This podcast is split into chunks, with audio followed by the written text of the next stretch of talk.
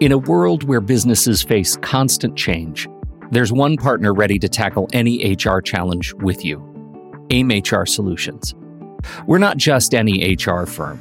We're your personalized problem solving team, dedicated to customizing solutions just for you. From talent management to compliance, training to on site services, our approach is tailored to meet your unique needs. With AIM HR Solutions, you're backed by a powerhouse of professionals ready for proactive planning and immediate challenge. Learn more at aimhrsolutions.com. Welcome to Human Solutions, simplifying HR for people who love HR from AIM HR Solutions on True Story FM. I'm Pete Wright, and this week we're talking all about flexibility. The roller coaster of the dot com heyday planted the seeds for it with personal dry cleaning services and food and personal care. But the pandemic has put a whole new emphasis on the employee first revolution. Employees want their employers to be more flexible, and employers are trying to find ways to meet those needs. This week, Terry Cook, our Senior Vice President of Employer Services, Jillian Derby, our Senior Marketing Director, and Kelly McInnis, our Director of Business Development, join me to talk all about flexibility in the workplace and what that means, from recruiting to what managers can do on their own to foster flexibility.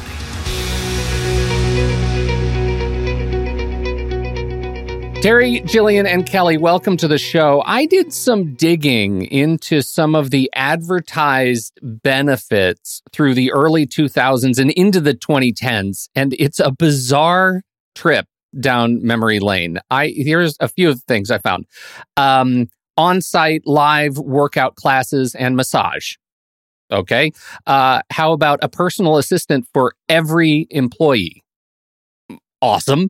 Uh, free beer Fridays, house cleaning services every month. And then we get into some things that give me, they, they really spark joy. Free mechanical bull rides anytime. Or, yeah, straight up, this is my favorite. We have the best homemade guacamole served in Culver City, and you can have as much as you want. Guacamole as a staple of employee and employer flexibility. It seems to me this was an early expression of workplace flex- flexibility when it was a lever we could pull for recruiting great talent, right? This is how we need to stand apart uh, from the rest of the field. But the mood has changed over the last few years. Kelly, I'll start with you. How do you describe the current environment around employer flexibility? What does it mean to be flexible today? I think it means recognizing and meeting people where they're at. Uh, everybody is at a different stage of life. Everybody had a routine over two years ago, and now it's they've had to find their new normal and their new routine. And employers have had to make adjustments to meet the needs of getting what they need done at their business while keeping households functioning um, with working mothers and fathers and children and everybody at one point working from the same space. So I guess that means, Terry, if I need it uh, because of this big transition, you will approve me having a mechanical bull now at my house. I'm not sure that that would be accurate, Pete. I love how you still approach that with delicacy in your answer. Like there's room to discuss, but probably, probably not. not. yeah. To Kelly's point, it really flexibility means different things to different people. So when a company is trying to figure out what would work for flexibility, it's not a one size fits all approach. It's different for different people. So it's really about the company learning the needs of the employees and learning what they can and can't do, like maybe not mechanical bull riding. Uh, You're going to cement your reputation as an HR buzzkill. You know that. I know. Right now, right? I know. Yeah. So I think, as according to Kelly, I would agree. You need to know where your employees are at and really find out what you can do as a company to realistically meet them where their needs are. So, um, again, it may not be extreme, it may not be individual to everybody, but really just knowing what you can do and what the employees are looking for. So let's talk a little bit about what the employees are looking for. Uh, we, uh, Jillian, you uh, are a, a, great example of what employees are looking for, right? What was what has your experience been like uh, through the the pandemic? So my needs and my uh, aim working with me on flexibility actually started before the pandemic. I was hired um, as a part timer, and so I had been full time. And after my second child, I just realized I couldn't do it anymore even with working three days in Boston two days from home, it was still too much for me to juggle. So I was looking for a part time, and that's how I came across AIM and AIM HR Solutions. And they've been awesome with me even before the pandemic of working with me to create a schedule that works for them and works for me. Um, but then the pandemic happened and everything got flipped upside down on its head. Um, I was working from home. My husband was working from home and we had three young children home one being an infant, one who was four years old at the time, and um, my son who was in kindergarten and then had to be doing remote school. So we had to balance the school schedule, my husband's schedule, my schedule, and it, it was very chaotic. And I, I think I woke up with a migraine every day. Um, but, you know, my manager was great with me, AIM was great with me, in working with not just being remote, obviously, but not scheduling meetings at certain times of the day. Um, understanding that if somebody was screaming in the background, you know, I that was just the reality of the situation. Sometimes it was me screaming. I mean, it was just really a raw time, right? I mean, in the background, if I had my camera on, you'd see my husband walking by 30 times. Um, it was just a a crappy reality that a lot of working parents had to deal with, but work never became a stressor for me because of the people I work with understanding. I think this is a great way to transition, right? This is the experience of being invited as managers and team members into our employees and peers' homes for the first time, many of us. And that is a jarring experience. But that's not the only way the experience is jarring. Kelly, before we got started, you were telling us a story about a transition uh, that happened for you in your workplace um, just prior to the pandemic, too. Let's let's hear that story. Yes, it was extremely challenging. It was March of 2020, and I was working for an organization that was in the middle of transition, uh, a retiring CEO and a new president taking over. Uh, neither one of them looked at things the same way as far as accountability of employees. Uh, the retiring manager expected um, exempt and non exempt employees to clock in every morning clock in and out for lunch, and clock out to leave for the day. And the new CEO, soon to be CEO president, was going the complete opposite as it, enough to um, not, you know, uh, qualify for vacation time. Like he wanted to go to um, unlimited PTO and people use it however they want. And I was in the middle, and I got to tell you, it was emotionally draining and stressful. And that was before COVID. So now you have COVID and you, I had 50 employees and some of those employees were there 25 plus years. They didn't even have emails on their phone. And it was a complete lockdown of the whole organization. And I had to transition people to, into a remote situation. And some of these people were older, um, not technical, technically savvy, and they enjoyed going to work because they were alone. Uh, and so they have the complete opposite of like what Jillian was going through. And the mental, I had to, my biggest concern through those months was the mental wellness, mental health wellness of everybody, trying to help the mothers with the kids like Jillian and trying to help the people that are 60 and 70 years old to go to work for companionship and the ability to, you know, have uh, people to talk to on a daily basis. So it, it was pretty tough it's kind of interesting we're having this conversation because my daughter will be 27 tomorrow. And I would have loved this situation 27 years ago. That would have been everything that I would want. I was in a situation where um, it was myself and another woman. We both had children um, running. I was running HR and doing payroll, and I literally I had to. I had 160 people hourly on payroll with three sheets of paper, and I had delivered my daughter on Thursday and took her to work with me on Monday because there was nobody to do my job. So this would have been fantastic for me. I would have loved it. However, 27 years later, I got to tell you, I don't like working remotely. It's not what I signed up for. It's not what I wanted to do. Like I looked at my life now where I would be out with people, meeting them and having my work buddies because I didn't have that life back in the day. So I think it's really hard for companies to try to figure out how they're going to be able to maintain the mental health of people and where they are at their lives, life stages. Yeah, yeah. Well, it makes for an interesting transition, and and uh, you know, I, I think what you're one of the things that you're you're alluding to is that we've we've had to adapt to work from home because of global conditions, and now we have to figure out how to adapt to swing back, but not to the same place, right? Terry, isn't that like when you're talking about um, this in, in creating this environment where employees are feeling comfortable doing the work that they do, however they need to do it? what are what are the sort of best in class employers doing to try to bounce back to that new state? I have heard people even internally that have said to me, I would not have taken this position if it was in Boston full time. You know, so we literally got an employee because we weren't in Boston. because you were because you were remote. already you had already adapted. Yeah. yeah. Right. Yeah. So some people might really want to work in person. Other people might need to work remotely or want to work remotely. So the the uh, best in class, I suppose, employers are really trying to do the best they can do to balance everything. But when you're starting to look for new employees, you're finding a lot more people that are looking for either a hybrid or a remote work environment than people that are looking for the face to face environments.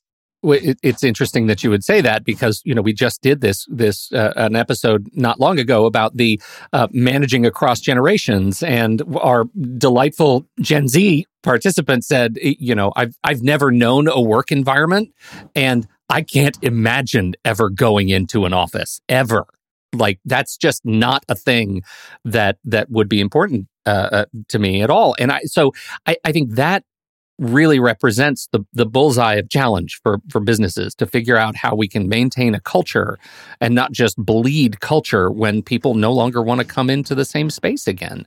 I, I mean, I, I, Jillian, what would you be looking for if you ended up like now that we're kind of bouncing back? Do you see yourself going back into a job when conditions change? No, I've gotten used to this lifestyle. Um, I can be there for my kids' field trips I can um, log off at four o'clock to pick up my child from daycare and spend time with them and then log back in at eight o'clock. Um, it's less about the hours you're putting in and more about is the work getting done? Um, there's that autonomous, you know, autonomy, I think is like a big piece of that flexibility. And through having that autonomy, that's one thing I think my manager right now is really good at um, I've developed more leadership skills and owning things and driving the bus, if you would. Um, so I, I, I could never go back to the office right now full time. Hybrid I could do because um, I do think there's elements that face to face and team building that are really important. But I'm good where I'm at, Pete. I'm good where I'm at. Um, but I think it's important too that companies realize, yeah, like Terry's saying, flexibility is not the same thing for all. Maybe flexibility in your workplace is you know, dress code flexibility. Maybe you're not everybody has to show up in business suits. Um, you know, it's just figuring out what your people want and maybe what could make them a little happier. But it doesn't always have to be remote because we know that for some of our companies that we work with, um, manufacturers and things of that nature, it's just not a reality that they can meet. You know, in the spirit of helping uh, employers figure out how to wade into these waters of being more flexible. Uh, let's let's go back to my uh, fictitious manufacturing organization and uh, what they're trying to do to help employees feel comfortable and have agency and autonomy to get the job done. What are the what what would the high level sort of uh, thinking be behind an employee uh, an employee friendly employee first policy for flexibility in in this organization? Uh, Terry, do you want to start?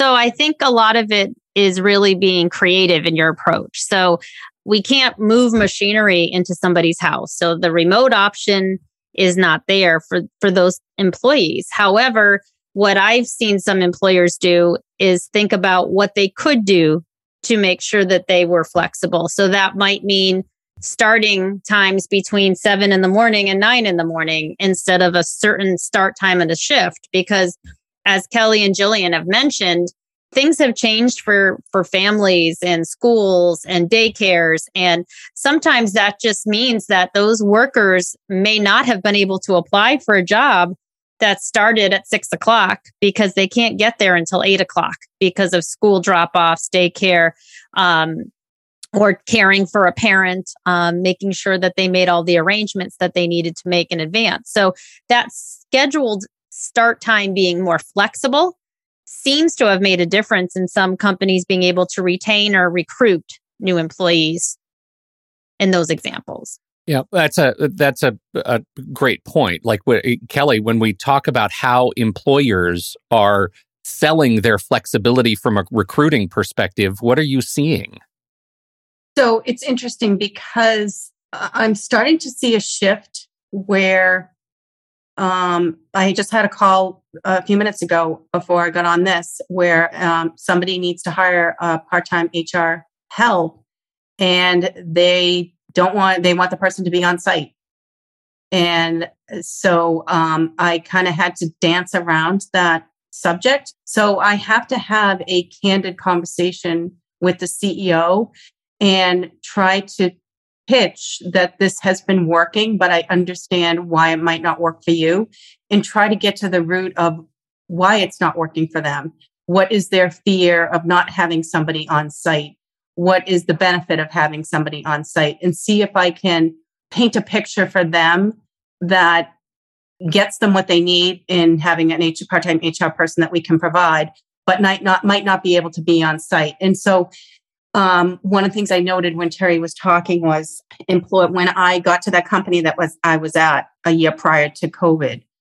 One of the things, because I could tell that the culture of the company was very dated and I needed to get it up to speed because we were not going to be able to attract the younger generation of software engineers that we needed with a company that the average age was 55 plus. And so what I did do was because we were on site at the time, I put a suggestion box with a lock in the conference room. And everybody was able to put in people took advantage of it and they wrote down um, little notes on post-its and put it in the suggestion box. And I, like i said i had the key to it. And that's really how i was able to start the movement in the hr department before covid on where we needed to go, not necessarily going to remote, but just as an organization to create a culture that was going to be able to um, support multi generations.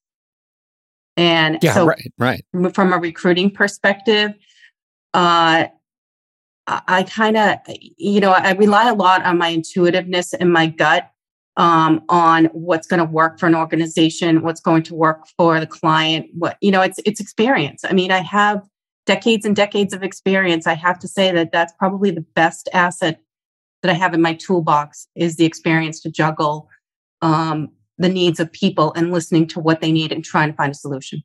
You know, when you talk about an employee first kind of initiative, asking the employees what they need seems to be uh, a pretty key step uh, that's in, even without right COVID direction. or remote or anything. Yeah. Like that's just a basic 101.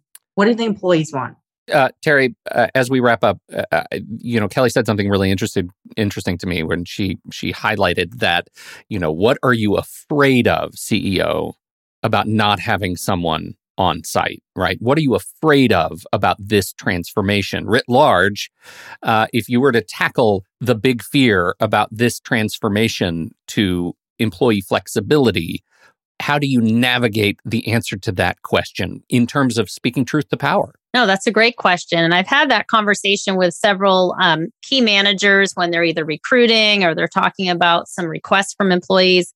And it seems like a lot of the fear is about not seeing somebody and making sure the productivity continues and the teamwork continues. And so they're they are looking at things that are very real to them. So part of what I usually recommend is let's talk about productivity how would you look if they were in person at their productivity? And how do you see that differently if they're not in front of you and they're at home? So there's still ways to measure productivity. You just have to make sure that you're making the efforts to measure their productivity. If you're worried about teamwork, make sure you're scheduling those meetings. Make sure you have interactions where people are getting to know each other and getting to know what they all bring to the table at the company so that everybody does feel connected. Um, I think, especially during COVID, we have the same things happening at our company where we've brought on several people during COVID that many of us have not even met face to face. So it's been really important for us to just connect any way that we can, whether that's through informal meetings, whether that's through formal meetings, whether that's through sharing things that are happening in our lives so that we really feel like we do know each other. And then when we do see each other face to face, I know that I still feel like I know all these people already, even though I haven't been sitting in an office with them. Jillian, you have been reaping the benefits of this transition. Do you once and for all need a mechanical bull? At home? Um, no, but I'm highly interested in the dry cleaning services, and I think okay. my husband How about the massages. Very interested in the massage. guacamole would also be of interest. Outstanding. Uh, this is this has been great. Uh, uh, thank you all so much, Kelly McGinnis, Terry Cook, and Jillian Derby. Thank you so much for hanging out with me and talking about the big F word, flexibility in the workplace. As always, you can find links and notes about the show at aimhrsolutions.com. You can listen to the show right there on the website or subscribe in Apple Podcasts or Spotify or anywhere your favorite podcasts are served. Thank you, everybody, for downloading and listening. We appreciate your time and attention. We'll be back next time on Human Solutions, simplifying HR for people who love HR.